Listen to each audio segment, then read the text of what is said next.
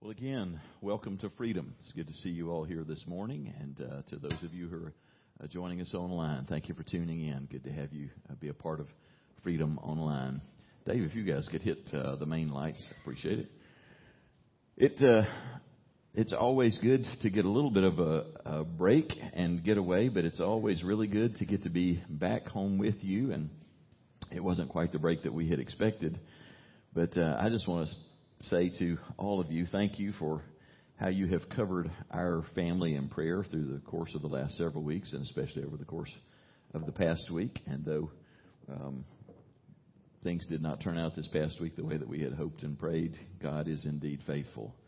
Uh, the song that we opened with today, Your Grace is Enough. You know, it's amazing how many times we can sing or say truths that we know here that's a fact, but it really doesn't mean a whole lot until you go through seasons where you really just need for God's presence and God's grace to be there, and it always is. And suddenly those simple words mean a whole lot more, and you realize you don't have to be afraid whatever goes on because whatever happens in life, the love of God, the presence and the grace of God is indeed enough. So uh, it has been a reminder of that. But thank you so much for just so many of you who have reached out and been kind and thoughtful and and just for the covering of prayers. It makes such a huge difference in a season like what our family's gone through. So thank you for that. It has been uh, quite a week for the whole country, hasn't it? Um, it has been a, a, strange week, and I want to just offer a, a word of encouragement to us. I have a feeling, probably collectively, we're tired, among other things. I mean, I've, I've sort of had to step back and laugh a little bit at just our own experience of the past week in terms of, you know, the whole idea of are you rested up after a week of vacation? And I'm thinking when I rewind what all has gone on in the last 10 days, that's almost like a cruel joke. we, we were supposed to fly out, we were supposed to leave the house Thursday of a week ago at the crack of dawn, and this little hurricane slipped in the back door on that night. So we were up before daylight with a flashlight trying to clean up outside before the sun came up so we could be in the car leaving when the sun came up on Thursday morning, which made for a little bit, of a stressful departure. Like, God, could you get this hurricane on through here so we can leave and go relax? And then you catch a plane and go somewhere, and within the first 36 hours, a family member passes, and then instead of staying where you flew to, you're flying somewhere else you didn't plan to go, and the stress of that. And then we throw in this little election in there and all the chaos surrounding that. And then we flew home last night, and lo and behold, y'all are letting another hurricane in the back door. Apparently, there's a, there's another one out there, and I'm just thinking that probably, in some ways, is descriptive of how a lot of people feel about life. Like you're equipped to handle one thing, but doesn't it sort of feel like there are a lot of different layers of things that have stacked up that that we have to deal with? And it, it's easy for that to feel overwhelming for us if we just focus on the worst of what could be, the, the worst outcome that might happen. And I want to just remind us of a couple of things. One, nothing has caught God off guard in any of this. He has not lost control. The kingdom is not unraveling, and God's kingdom agenda is marching forward. So we can take real comfort in knowing that. And seasons like this really become an opportunity for us to press in and to really depend on God and experience the grace and the presence of God in ways that are real and that will bring us peace and help. So don't get angry and don't don't get afraid in a season like this. Let this be a prompting for us to press into him and that's what today is going to be all about. Is learning to do that every day on a moment by moment basis. And, I, and I, before I even dive into that, I want to just say a word specifically about the season that we're in. I mean, right now, this week, there has been so much unrest and angst just over this election. I don't ever remember in my life an election where there's been just so much fear and, and anger and hatred. Like, it's not like we have opposing ideas that are just sort of different. It's as if whoever isn't with me is the enemy. I mean, haven't you felt that more this cycle than you ever have before? It's not just like liberals and conservatives have differences of opinion and we, we sort of need both in the balance. It's no. We're, if our side doesn't win, we're going down the drain because the enemy has won. It's just been the, the tenor of this whole thing. And so it feels like everybody's in a mode of either celebrating because the devil has been crushed or mourning because the devil is ascending. I mean, there's no in between, is there?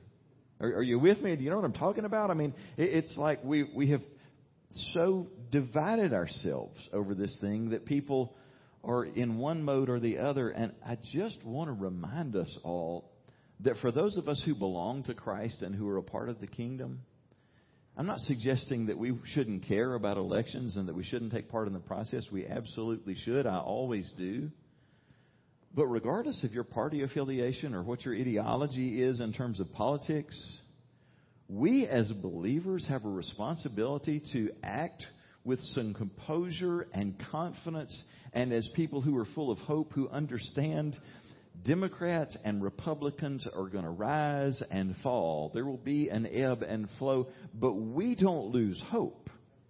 Because our hope is never in a president or a particular session of the Congress. Our hope is in Christ. And He reigns above and beyond and through these things.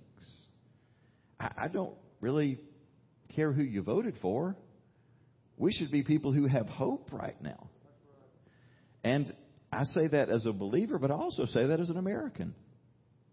This republic has endured all kinds of seasons and all kinds of leaders, and praise God, the republic has endured. So whether you're sky high because your candidates got elected or, or just in a low place because your candidate was defeated, it's time for us to kind of get over ourselves and say heaven is still open and Jesus is still on the throne and the kingdom is moving forward and America will survive. Can I get an amen? The country will survive. And so let's be careful in what we say and in what we post.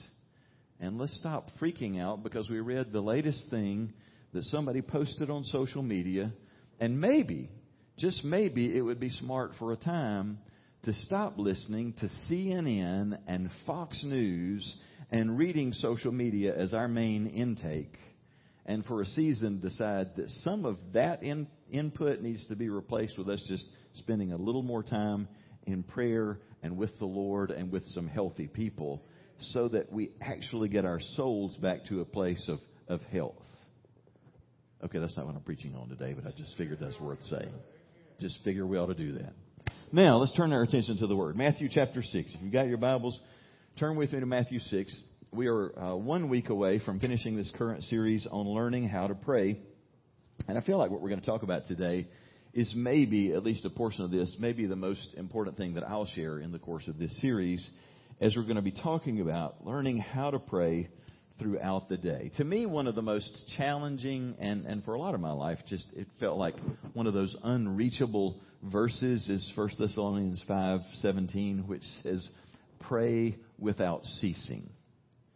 Did that not just sound like the most impossible thing to do? I mean, maybe I just have spiritual ADD, but it always felt like a challenge to me for most of my life to stay focused on prayer for 15 minutes straight without my brain just going down all of these different rabbit trails where it's like, wait a minute, I was praying two minutes ago and now I'm far off of prayer because my mind's just run down a trail over here. And it's like praying just for little blocks of time seems so hard. And Paul says, pray without ceasing. Is there anybody besides me that has felt challenged by that thought? How on earth can you pray without ceasing? And for those of you who are going, oh no, this is going to be really overwhelming stuff, I want to tell you today is not going to be overwhelming. Today is not going to stack more on your plate of more things to feel guilty about that you need to be doing better. I believe today is going to be liberating for many of us as we discover really a new, for some of us, what's probably going to be a new and different way of praying that makes prayer feel like less of a burden and more of just a natural thing that flows throughout the day that doesn't require a lot of uh, spiritual muscles to do it that just becomes the natural overflow of our relationship with God. We begin with what Paul says in Ephesians 6:18. If you'll look at the top of your outline, it, he said this, "Pray in the spirit at all times with all kinds of prayers, asking for everything you need, and to do this you must always be ready and never give up, and always pray for all God's people. Boy, that one verse packs a lot. That's a whole sermon in one verse because Paul tells us seven things about prayer in one verse. To start with, he says, pray in the Spirit, which is a good reminder that prayer isn't just about what's on my mind, that I need the help of the Holy Spirit in this interaction with God when I pray. He says, do it at all times. That's what we're going to talk about today. With all kinds of prayers. We'll look at that today, that there's a lot of different ways to pray, and it helps to, to engage in a variety of different ways. He says, asking for everything that you need. So there's nothing off limits. If you care about it, God cares about it, and He wants you to talk to Him about it. And to do this, you must always be ready. Fifth instruction there, it requires some intentionality. Today's going to be about that. It's going to be helping us to be mindful and sort of have a plan and a framework for how to do this. And never give up. It's one of the most fundamental things Jesus talked about in prayer was how perseverance is one of the biggest things we can bring to prayer, that we don't give up. And then seventh and finally, he says, and always pray for all God's people. A reminder that prayer isn't just about me and Jesus, that prayer is a way of, of me being connected to you and being a part of God's plan for bringing real help and deliverance into your life, that it's important for us to pray for each other. So, how do we begin to do this thing that Paul has said, pray in the Spirit at all times? Well, what I want to share with you today is two very simple ways of incorporating this into your life. Two different ways of praying at all times. And it's not going to be like option A and option B, and you've got to choose which of these you do. What you'll see is these two actually fit very well together, but but it's two different approaches, and I want to put both of them before you today. The first one is a very simple one. Two simple ways to pray through the day. The first one is to maintain an ongoing conversation with God that's just open ended all day long. Again, 1 Thessalonians 5:17, never stop praying. Well, what would that look like? I grew up in the church, and one of the basic things that I ever learned about prayer was a good framework for how to, to have your prayer time. Like in your quiet time when you're just going to have some extended time to be alone with God. And the one that always stuck for me was the ACTS acronym, A-C-T-S. Anybody remember that one?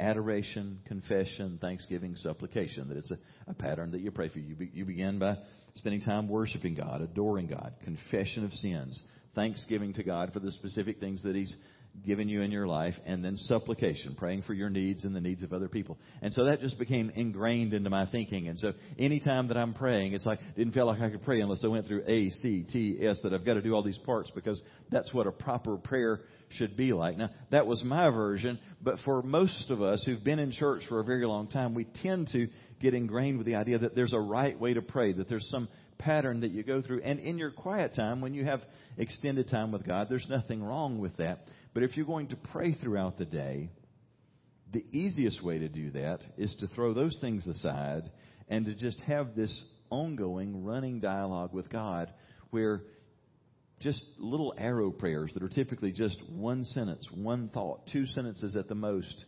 become prayers to God. Whatever's going on, whether it's in a, in a moment of uncertainty, God, what do I do? If it's a moment of decision, which way should I go? If it's a moment of just inspiration or, or observing beauty, to just go, wow, God, this is beautiful. Thank you. You did a great job there. To just say to God, what you're feeling, what you're thinking, what you're experiencing in much the same way that you do, do with a close friend. Jackie and I just returned from vacation. It would not have been the same experience at all if I had just gone to California by myself. Half of the joy of that experience is having the person that I love the most at my side so that we can just go back and forth dialoguing about what we're seeing and what we're experiencing. We we stayed on the Strand in Southern California. It's a about a 25 foot wide paved walkway, sidewalk. You can't drive on it. That's right on the beach. It's on the sand. So it's just it's beautiful. It goes 20 something miles south of Los Angeles, and we would bike up and down that thing, and it's just it's breathtaking because you're looking at the Pacific in this direction and all this strange variety of homes on the other side of you, and all of this wonderful variety of people coming at you, and you know, just as rednecks from LA, from this version of LA, riding up and down there, everything's amusing and entertaining to us. And it's so much more fun to have her next to me. I mean, I love just seeing other parts of the country, but like our first day out there, we go out for our bike ride, and just two of the random things that we encounter. One is a woman who's out on the beach who is taking her falcon out for a flight.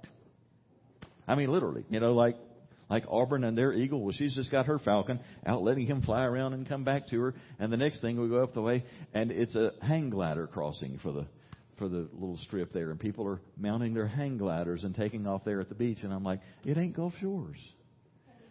It, it's it's different, you know. We, Dorothy, we're not in Kansas anymore, but it's so much more fun to just dialogue back and forth. Now, can I tell you what that does not look like? It is not, Jackie, now you shut up and listen while I give you a running monologue for the next two hours as we ride, and I tell you about everything that's going on. No, that's not what happens. It's a, it's a sentence here. It's being quiet and just looking. It's listening to what she says. That's what dialogue looks like between two people. Well, a prayer life that is just a running dialogue with God looks a lot like that. Except I don't have to have a flesh and blood person there next to me. It's just natural to be able to say, Oh, God, that was beautiful. That was great. You hear the sound of a siren and your heart goes, Oh, I hope those people are okay. Instead of just saying that to yourself, it's going, Oh, God, help them, comfort them right now. It's just an open dialogue. And here's the interesting thing most of us, if, if you stop to think about it, most of us have an ongoing dialogue with ourselves all day long you're not, you realize you're not the only person who does that, right? How many of you have a running dialogue with yourself all day long? Yes, thank you. Okay, I didn't know if you'd leave me hanging out to dry on that. We all do that. We, we just have this little conversation in our heads. This type of prayer is simply training your mind to recognize that you're not just with yourself at all times, that if you're a follower of Christ, that you're in the presence of God all the time. That He's there with you. And instead of just saying it to yourself, you're saying it to God. So that instead of you just going to yourself, wow, that was that was incredible. I can't believe that I got to see that. That in the presence of God, you're going, wow, God, that was awesome. I can't believe you did that. You did such a great job on that. You're saying essentially the same things. Instead of directing it to yourself, you're just training your mind to say that in the presence of God, to declare that to Him. Are you with me? I mean, could anything be easier and less work than that? Now, I realize that a lot of us have a sort of a different mindset about prayer where we think it's supposed to begin in a certain way. Our most gracious Heavenly Father, and we got to land the plane to, we pray all of these things in the matchless name of Jesus Christ our Lord. There's nothing wrong with those words. That's great. But if you think you have to ta- attach those as the front and back bumper of every prayer that you pray throughout the day, it's going to limit your prayer life. So the key to ongoing conversation is take those pieces off and just throw up sentence prayers. Never end it. Never wrap it up with in Jesus' name, amen, which is basically spiritual for 10 4 over and out. I'm done. We're not done. He's with us, so we're going to keep talking with him. And if you feel like, ah, I just don't feel like praying today, that is a very good indicator that you're not talking to God about the right things. How could that be? Can't we talk to God about anything? Sure, we can. But if you're feeling like, I don't want to talk to God, it's a good indicator. I'm not talking to Him about the right things. And what I mean is, we're not talking to Him about the things that we're feeling right now. Because we always are ready to, to at some level, think about that, talk about that. And if I don't feel like talking to God at all, then I probably feel like I'm supposed to be talking to God about spiritual stuff, about God stuff, and I don't feel like talking about that. Well, then we're off base. Because God doesn't want us talking to Him about the things that we think that He wants to hear. What God wants is that we would talk to Him about whatever's on our minds. I mean, what would our relationship look like in a marriage if Jackie could only talk to me about the things that she's already thought about in advance and she's made a list of the things that she thinks that I want to hear? What kind of weird relationship would that be? No, it's just this natural ebb and flow of just talking about whatever's on your mind, whatever you're enjoying, whatever you're worried about, whatever you're thinking about. And boy, sometimes that's fun between us because our minds are like pinballs bouncing around. We were laughing driving home from the airport last night at how random our conversation is. Like, it'd be crazy if anybody else heard our conversation. We're the two most random people in the world, but that's okay. We love each other, and so it can be totally random, and God is that way with us. He's not going stone. Come on, focus in, man. I thought we were talking about one thing here. You've gone in five different directions. No, he's totally good with that because he's there in all of those directions. And when you just talk to him about whatever you're feeling, whatever you're stressed about, and it doesn't have to be a big, big monologue, it can just be, God, what, why do I feel this way today? How, how many of you on Monday mornings wake up more stressed than any other day of the week? Have you ever felt like Monday is the Monday morning is the most stressful time of the week? You know what? You don't have to say a long prayer about that, but it's okay to start the day by going, God, why am I so stressed out right now? Please help me not to be, and move on. How hard is that? That's a conversational kind of relationship with God. Praying just what you're feeling, thinking, planning, worried about, frustrated about in the moment. So that's the first way. Maintain an ongoing conversation with God. But now I want to share with you a second plan for praying throughout the day, and that is to schedule set times of prayer throughout the day. That, now that may sound like the opposite of what I just said. It's not the opposite. It just meshes well with this because it gives us several different touch points to remind us to turn our attention back to the Lord. David said in Psalm 119, 164, seven times a day I praise you. Daniel referenced the fact that he had three different times of day, morning, noon, and night, that were set times that he would go to a particular place and spend time in prayer. The Muslim people, in many ways, put Christians to shame in terms of, of their prayer lives. You know, there are five times a day that every brand of Muslim is going to get on their knees and they're going to pray. They're praying to a God who isn't even real, and yet they are more committed to their prayer time than most Christians are. Would you agree? I mean, you visit the Middle East or Indonesia or any of these Muslim dominated nations, five times a day, wherever you are, you're going to hear the call to prayer going out through those minarets. If you haven't ever been there before, it will freak you out when the first one goes out about four in the morning and it's pitch black dark. And man, Muslims all over are getting on their faces in prayer. Somehow I feel like that ought to move us to realize there's something wrong when pagan people are more committed to prayer than Christian people are to connecting with the one true God in prayer. Now, I'm not trying to, to pretend like we're trying to catch on to what the Muslims do. The truth of the matter is, what the Muslims do is actually a reflection of what Christians have done for a very long time. You know, back in the earliest days of the Christian church, the Roman Empire was the great empire of the world. In Jesus' day, they were under Roman rule. And in those times, the Romans would build a forum in pretty much every city, and they would build a bell tower into the forum. And here's just your little short history lesson for a frame of reference on what we're about to talk about. They would uh, use the bell tower, since the clock had not been invented, they, they used the bell tower to mark time. And so there would be six or seven bells at set times throughout the day. And Roman time made more sense to me than what our time does today, because for Roman time, uh, prime for them, the beginning of the day, was essentially at sunup. We, we start our day at the strangest time. I mean, think about it. Our zero hour is in the middle of the night when everybody's asleep. Nothing is starting at midnight, and yet we start our clocks in the middle of the night. For Romans, the zero hour was essentially what we would call 6 a.m. The bell would ring for the first time, and that was the call go to work. Start your workday. Three hours later, the second bell would ring. They called that the third hour. We call it 9 a.m.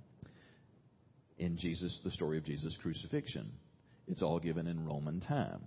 Jesus was hung on the cross at the third hour, 9 a.m.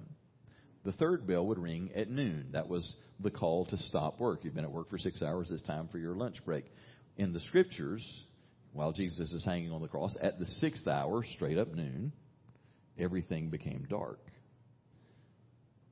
At the ninth hour, what we would call 3 p.m., is when Jesus gave up his spirit and died. He hung on the cross from the third hour to the ninth hour, from 9 a.m. To, to 3 p.m. The bell is ringing each of these times, every three hours. It rang at noon to send you to lunch. It rings again at 3 to come back from lunch.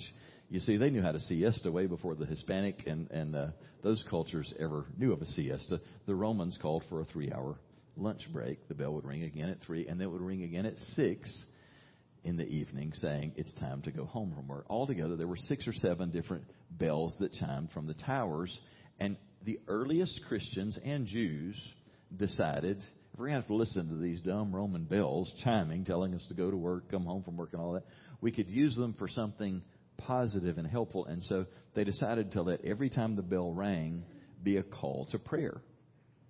And so it became a fundamental part of the Christian experience. When the bell would ring at 6 in the morning, that's the time reminding us to prayer at 9, at noon, at 3, at 6.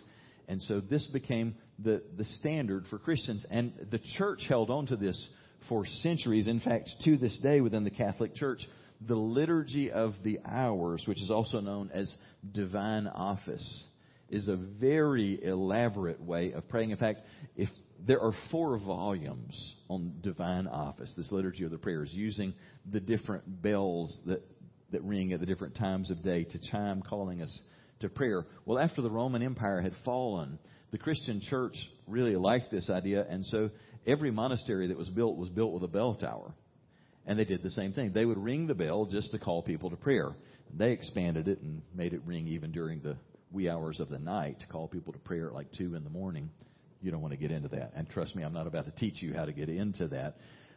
But it is kind of interesting to know that in the 14th century, these poor monks who for generations had been having to get up and ring the bell, ring the bell, ring the bell to say, come and pray. And they began to think, wouldn't it be nice if we could create some kind of mechanical device that would just automatically at the proper times ring the bell and call us to prayer instead of us having to wake up and go and, and ring the bell. And so they set about to, to solve this problem and they created this device that in Latin it, it used the word for bell, and the Latin word is C L O C. You might have heard of it before. The clock was created not just to keep time so that we could pack more into our day, it was created to keep us on course and to just give us little reminders through the day of just calls to prayer again and again. Well, what we want to do is to use the same principle of having some set times in the day when we return to just a moment of prayer briefly but we're not going to have to have an alarm clock to do that because we're going to use five things that you naturally do every day.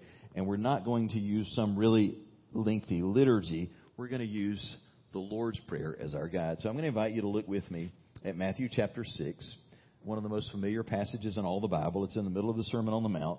Jesus has been talking about prayer in this section, and we will just kind of pick up in the middle of what he's saying. In verse 7 of Matthew 6, when Jesus said, and when you pray, do not keep on babbling like pagans, for they think that they will be heard because of their many words. Do not be like them, for your Father knows what you need before you ask Him. Don't you love that Jesus included that there? And isn't that one of the most liberating things that you could ever hear about prayer? I mean, don't you sort of expect from just religious experience that Jesus would say, now, if you're really going to get into prayer, the first thing you need to do is carve out a lot of time. Because good prayer takes a lot of time. You're going to need to be on your knees for hours. Jesus said the exact opposite. He said, Don't think that you're gaining points in your prayer life by making it longer. Remember, longer isn't stronger when it comes to prayer. He says, Your Father already knows what you need, so don't try and make it lots of words. And he says, This then is how you should pray Our Father in heaven, hallowed be your name. Your kingdom come. Your will be done on earth as it is in heaven. Give us today our daily bread, and forgive us our debts as we also have forgiven our debtors. And lead us not into temptation, but deliver us from the evil one. And you probably have to look to your footnotes to see the, the final line of the prayer because it's not in all of the ancient manuscripts. For yours is the kingdom and the power and the glory forever.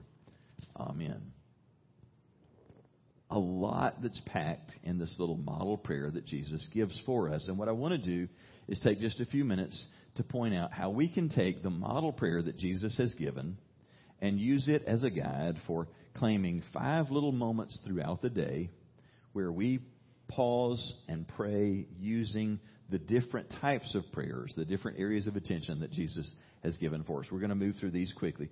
The first one is that you get up with gratitude and bless God's name as the very, very first act of your day before your feet ever even hit the ground.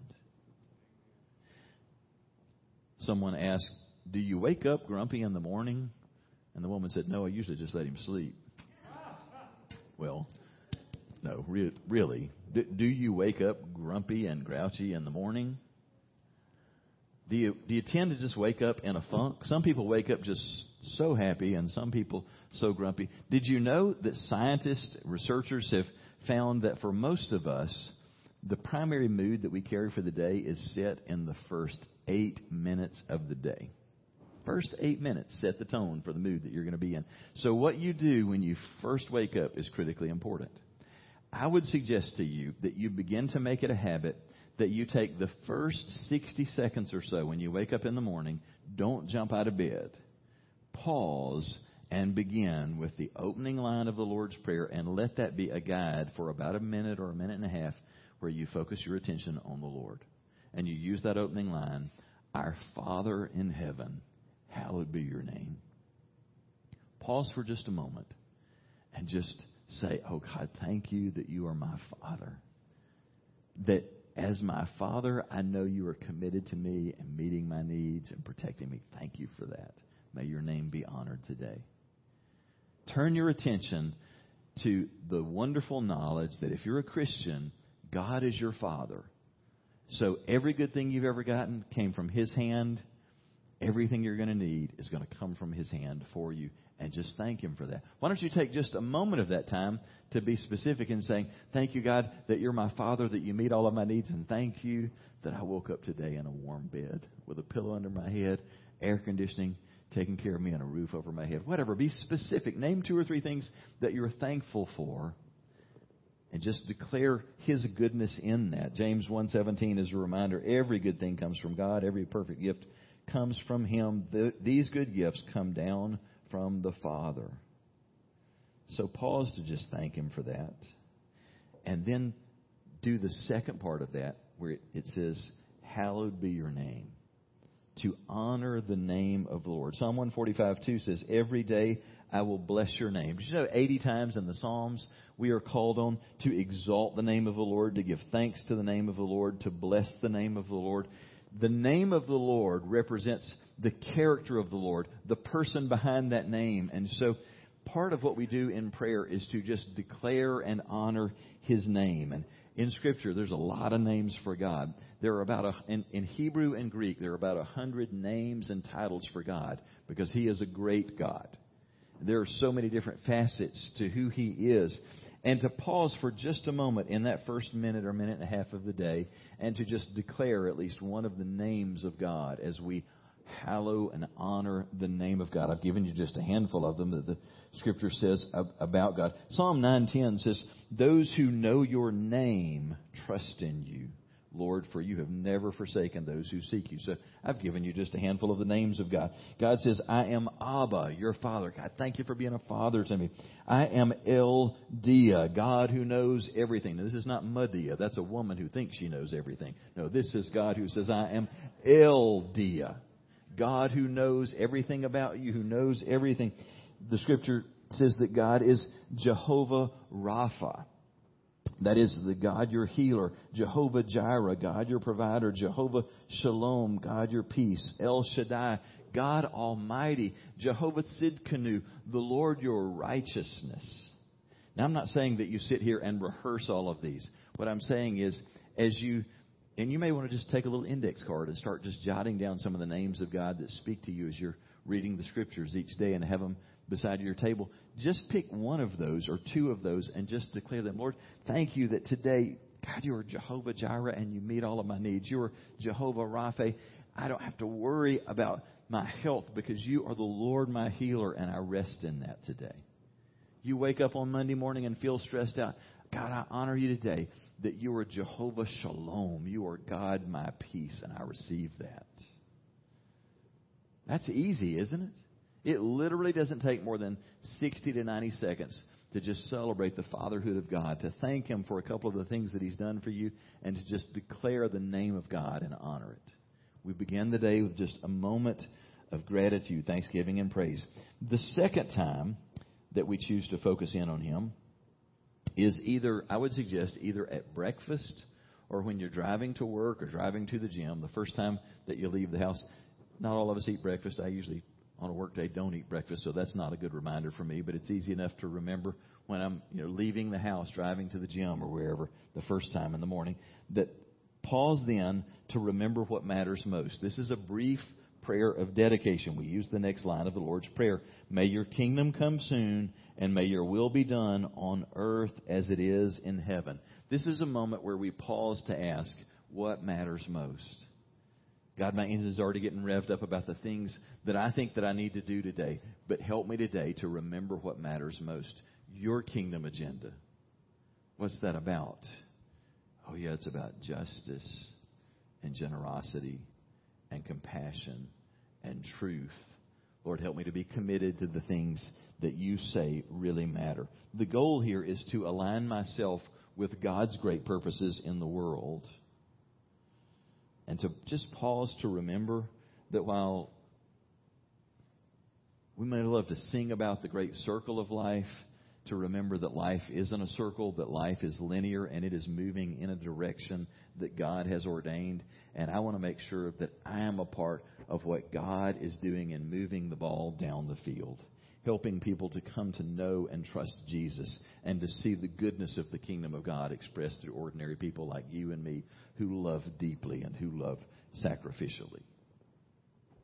It's a very, very simple, very short, centering prayer, centering in on what really matters. May God, may your kingdom come and your will be done in this world and in my life and family. The third reminder is lunchtime. That's kind of the third bell for us. At lunch, voice your needs to God. This is petition prayer where we just pause for a moment and voice to God the things that we need. The line in the Lord's Prayer is, Give us today our daily bread. Daily bread is just a reminder of whatever we need in life money, food, a job, a mate, a child, whatever it is that your heart is longing for or that you're needing.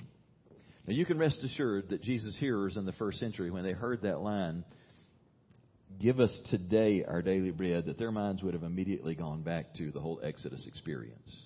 How God provided bread from heaven on a daily basis. It was, it was that picture of manna and the, the incredible lesson about the manna that there was always going to be enough for that day, but you couldn't go out and gather up for the whole week because manna didn't keep overnight. It would rot overnight. The God, you had to trust God the next day to give you what you needed for that day. And so, God, I'm, I'm asking you today to give me what I need today. And Jesus said, whatever you need, you, you can ask for. In John 14, 13, he said, you can ask for anything in my name. So whatever it is, big or small, it may seem silly or insignificant. It may be, God, I need a house. I need a home. I need a new start. I need a car. Mine is, is not running anymore. Ask for anything. Don't be afraid. This is the part of the, the day that we pause to ask for what we need, but where we also pause to consider who is it that's really on my mind that has a need in their life, that I'll hold them up as well. Notice that he says, Give us today our daily bread. It's that reminder. It's not just me and Jesus. I'm a part of a family where if John's got a need over here, boy, I want to I want to make sure that I'm pausing each day to lift up John and his need to the Lord as much as I lift up my own. And then the fourth bell for us is I would suggest for you at the end of the workday. When you're driving home at the end of the day, whatever it is that's the transition point for you from work to you know dinner time and, and rest in the evening. And for a lot of people, that would be the drive home. At the end of the workday, ask for forgiveness and strength to overcome temptation. This is the prayer of confession and protection.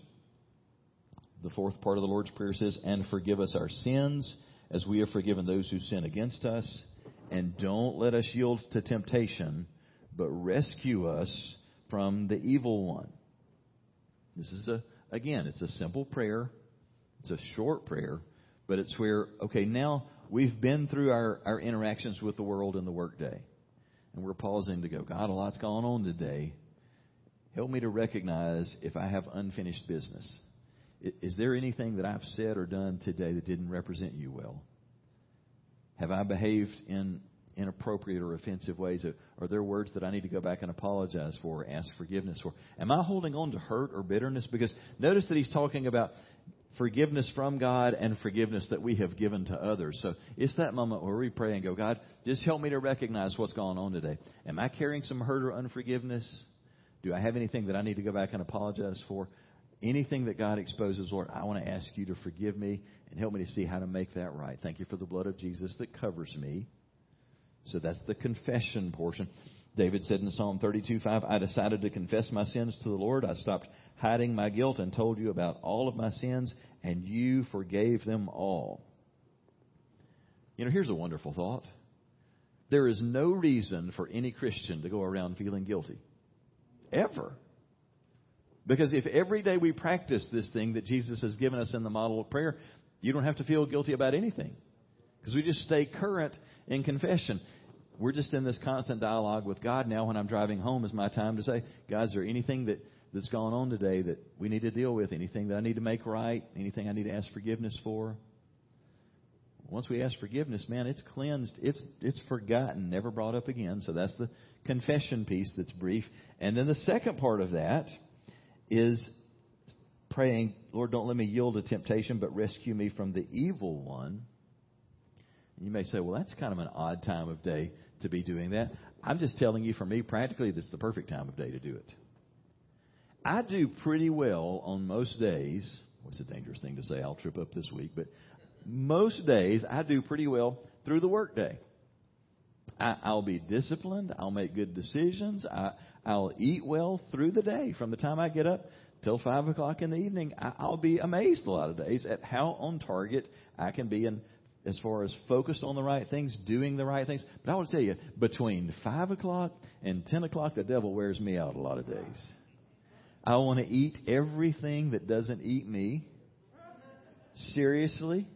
All the commercials for delicious, fattening stuff are between 5 and 11 o'clock at night. I want to make terrible decisions about what I eat. It's in the evening hours when I have downtime and I'm not focused and I'm not structured that temptation is at its worst. And I think that's true for a lot of people.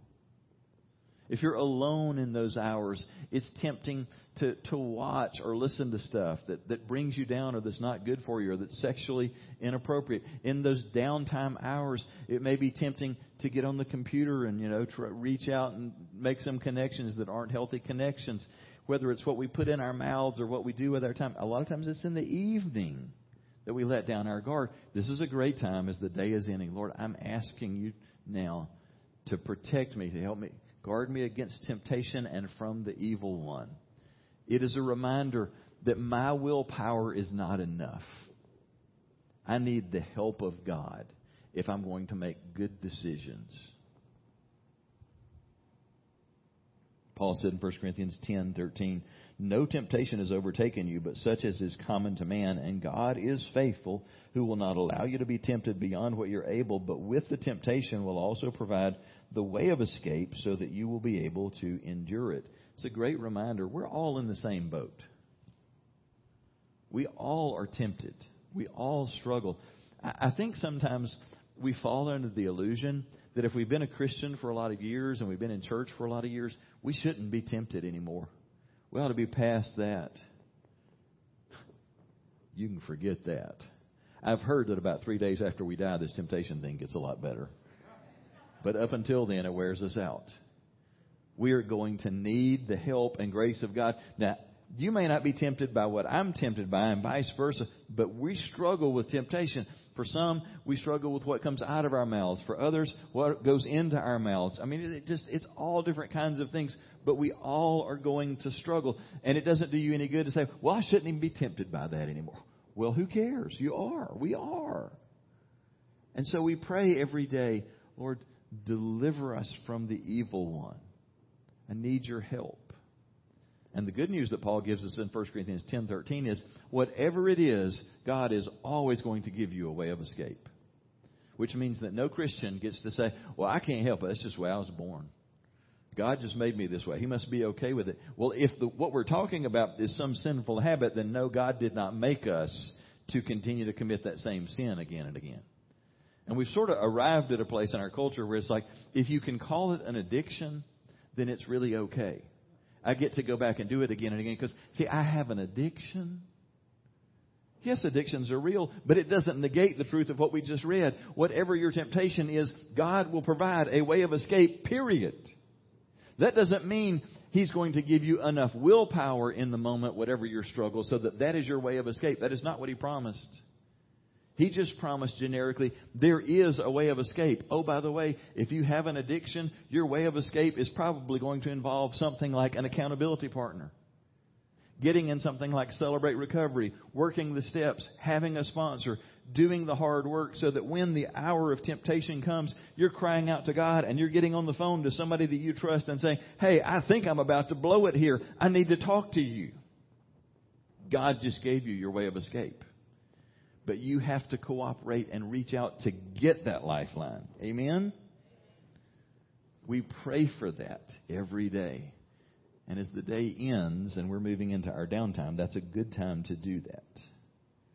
The fifth and final piece, and this is the simplest one.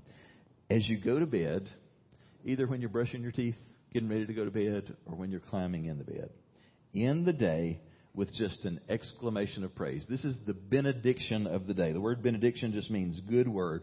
You end the day on a good word. The final good word of the Lord's Prayer is this For yours is the kingdom and the power and the glory forever. Amen. That is a great way to end the day, isn't it? Now, what I would suggest is, as you move through these different touch points in the day, that you actually use that line of the Lord's Prayer as your prompting to just focus for a moment in that direction. As you end the day, Lord, I just rest tonight in knowing that yours is the kingdom, yours is the power, yours is the glory. It is just a reminder that puts our hearts at peace at knowing whatever else we've been troubled about. We just made the mistake of reading the latest social media post about what's fixing to happen to the government or whatever, and it's like, oh, I'm getting uptight about that. And then we just step back and go, Oh God, I celebrate that you are the king. You are the great king, and the kingdom is yours. You are in control. And I celebrate the fact that the events of today are not the end of the story. And I celebrate the fact that you and your family win. That's a great way to end the day. Now, it doesn't take more than about 45 seconds to do that. But that's a great bookend on the day. We wake up celebrating God as our Father, celebrating the goodness of God and honoring His name. As we get the day rolling, we're, we're still just continuing in that mode of prayer as we turn our attention toward the day that's ahead and God's kingdom agenda, His kingdom coming, His will being done. By the middle of the day, we're pausing to ask God for what we need. As we move into the evening, we're pausing to confess sin and we're asking God to guard us from temptation and the evil one. And we just celebrate the, the evening with just a brief explosion of praise. And interspersed among all those things is just an open dialogue with God where whatever we're feeling, whatever we're experiencing in that moment, we're just offering up these little quick arrow prayers and keeping our hearts open to what God would say. That is a lifestyle of just intimacy with God, praying throughout the day. Let me ask you, be honest, does that sound doable? Does that sound overwhelming? It, it is doable. Prayer isn't meant to be a mountain to be climbed or a chore to be done. It's, it's an invitation to intimacy that's as natural as breathing. As breathing is to the body, prayer is to the soul. And Jesus gives us this wonderful, simple pattern for how to relate to God and just connect to Him throughout the day. Why don't we put into practice what we've talked about by right now just pausing to turn our our mind's attention and our heart's affection toward Him in prayer. So would you bow together with me if you're watching and listening online? Would you join us as we pray together? God, we want to know you better. Wherever we are across the great spectrum of life, we say together, we want to know you better. We realize that prayer was never designed to be a chore, that it is an invitation to intimacy with you, and we want to know what that's like. Some of us have, have become all too familiar with religion and it's tangled us up. And so we ask you, God, help us. Help us get untangled with some of the religious practices that maybe became burdensome. And help us to discover once again what it is like to have a Father who loves us and enjoys us and invites us to enjoy you. Jesus, help us by the work of your Spirit. Teach us to pray. Help us not to be hard on ourselves not to feel like this is some burden. But we ask you, first of all, for a simple gift. Would you salt our souls in a way that we find ourselves thirsty and hungry for more of you? We can't muster that. We, if we did, it won't last past Tuesday or Wednesday. But by your sovereign work, would you create in us a hunger and a thirst to draw close to you? And then would you help us to, to bring some discipline and mindfulness to the equation so that we actually spend some time, just little moments through the day, turning our attention toward you, cultivating a mindfulness to, to stay open to you and what you're saying. As we're still in a mode of prayer, I realize that there are some people who are still just considering the possibility of a relationship with God, that all of this may sound a little foreign. If that's you, I want to invite you today to take a risk of just opening your heart to Jesus. You may not even be 100% convinced that God is real. I want to challenge you to step out on a limb and choose to believe that Jesus is real and wants to know you. Why don't you invite him into your life? Experience his love and forgiveness. Why don't you just say from your heart, Jesus, I need you. I want to have a relationship with you. I choose to believe the message that you died for my sins and that you came back from the dead. And the best way I know how, I'm asking you to come into my life and take control. I'm asking you to lead me and change me and make a new person out of me. God, I thank you for hearing and answering those prayers. Thank you for the work that you're doing in us. I pray that you would teach us to be a praying people, a listening people. And we thank you that as we do this, that you make us a holy people and that you fill us with your power. We long for that. We open ourselves up to that. We pray, have your way in us, Lord Jesus. We pray these things all in your name. Amen. Thanks so much for tuning in today. I surely hope that what you heard was relevant and helpful, and above everything, I hope that what you experienced today really helped your heart to connect with the heart of God. Now, if what you heard uh, for you stirred up any questions or maybe led you toward uh, some type of spiritual decision, maybe you want to talk with someone about something that's on your mind, I would love to hear from you. And so I would encourage you, reach out by email. At the bottom of the screen, you see my email address. It's mark at myfreedomchurch.net. That's not going to go to a secretary or an assistant. That'll come directly to me. I'd love to hear from you and talk with you about anything that's on your mind. And if in the future you're in our area, we would love for you to come and worship with us at Freedom Church. But until then, we invite you to access all of the sermon material that you find online. Again, thanks so much for taking the time to join us today. Hope that you have a great day.